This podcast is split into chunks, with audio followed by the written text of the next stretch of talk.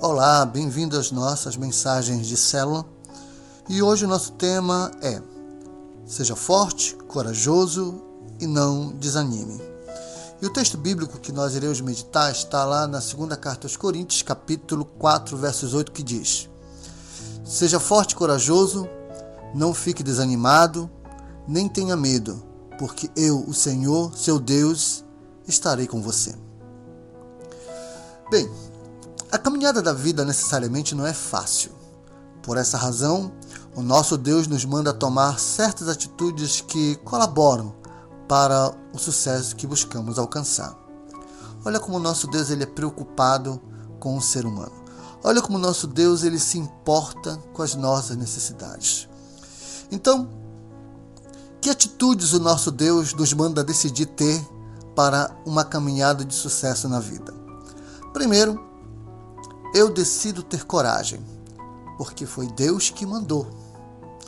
Apesar de muitas questões psicológicas serem a razão para explicar a paralisia na coragem que muitas pessoas precisam para enfrentar a vida, ainda assim existem pessoas que, mesmo não tendo nenhum problema de saúde física, ficam inertes à realidade de terem que tomar uma atitude corajosa para certos momentos. Mas o Deus a quem servimos nos desafia hoje a mudar esse quadro. A coragem é uma das qualidades que ele requer dos seus filhos. Por essa razão, devemos afirmar: eu decido ser corajoso porque essa é a vontade divina. E viver essa vontade só me abençoará.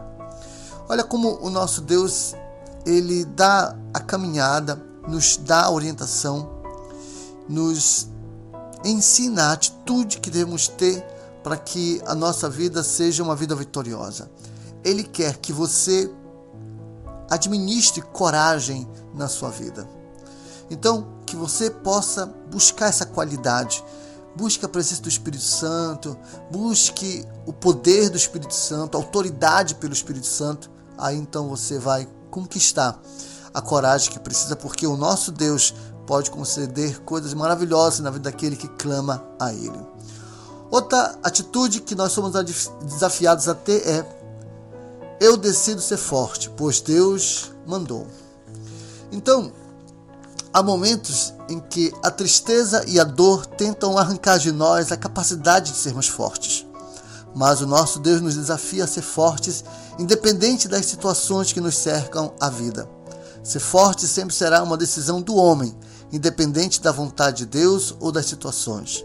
Mas um bom cristão sempre irá optar por ouvir e seguir as orientações do nosso Pai Celestial, porque, de via de regra, o mundo jamais te ajudará a ser forte no momento da guerra e do sofrimento. Porque o mundo quer, infelizmente, arrancar de nós, principalmente a gente que é cristão, a oportunidade de se destacar, a oportunidade de fazer diferença. E o mundo vai motivar, incentivar aqueles que são deles, mas aquele que não pertence ao mundo, muitas vezes ele vai botar barreiras, impedimentos, mas em Deus nós podemos ser fortes para sermos vencedores. Qual é a, a, aquilo que você quer conquistar na vida? O que, que você tem sonhado para você? Você pode ser forte em Deus. Outra questão também é: eu decido não ser desanimado, pois Deus mandou. Talvez uma das maiores desculpas usadas pelas pessoas para justificar uma vida de fracasso e derrota está na afirmação de que, ao longo da vida, nunca foram motivadas para buscar o sucesso que precisavam. Mas a orientação do Deus a quem servimos é: não fique desanimado.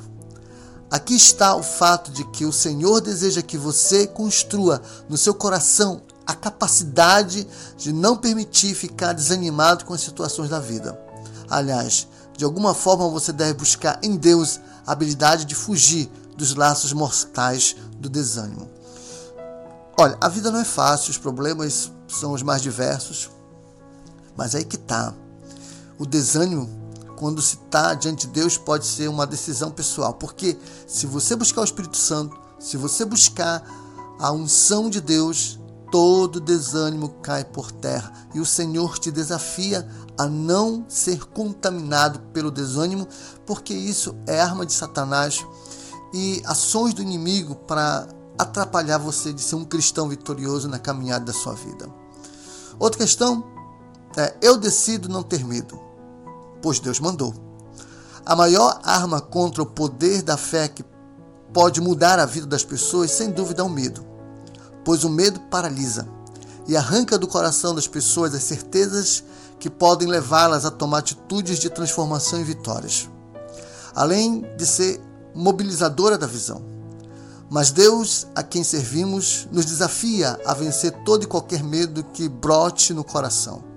Vencer o medo também é uma questão de decisão.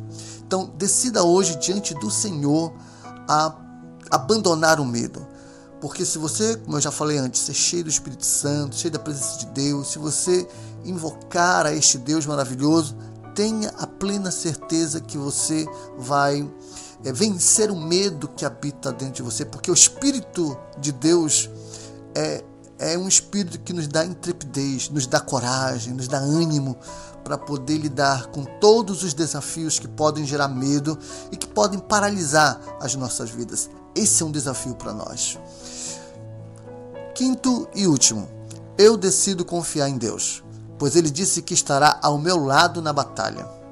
Não há como fugir das batalhas da vida. Elas sempre se levantarão contra nós das mais diversas formas. Existem pessoas que se utilizam de diversas técnicas humanas para lidar com os problemas da vida. Mas o Deus a quem servimos nos desafia a confiar na bondade e no poder que Ele pode conceder àqueles que confiam no seu nome. Então, confiar em Deus não é uma opção na vida do cristão, mas sim no estilo de vida. Oh, como isso é maravilhoso! O Deus que criou o universo, que criou todas as coisas, que mantém tudo funcionando neste mundo, se propõe a ser aquele que estará ao nosso lado nas batalhas da vida. Ele se propõe a guerrear as nossas guerras. Porque você pode conhecer muitas técnicas, você pode ser uma pessoa que está cheio de mentalidade coach, você pode estar cheio de mentalidades positivas dentro de você, mas há situações em que só Deus pode agir por nós. E aquele que confia nele conquista o seu apoio. Então esse é um desafio para nós, como cristãos, a não se desanimar, a ser forte, a ser corajoso, a vida está aí para ser conquistada mesmo, a vida não é justa, mas somos aqueles que podem levantar a cabeça e crer na bondade e na ação de Deus por nossas vidas. Que essa mensagem fique guardada no seu coração. Até a próxima.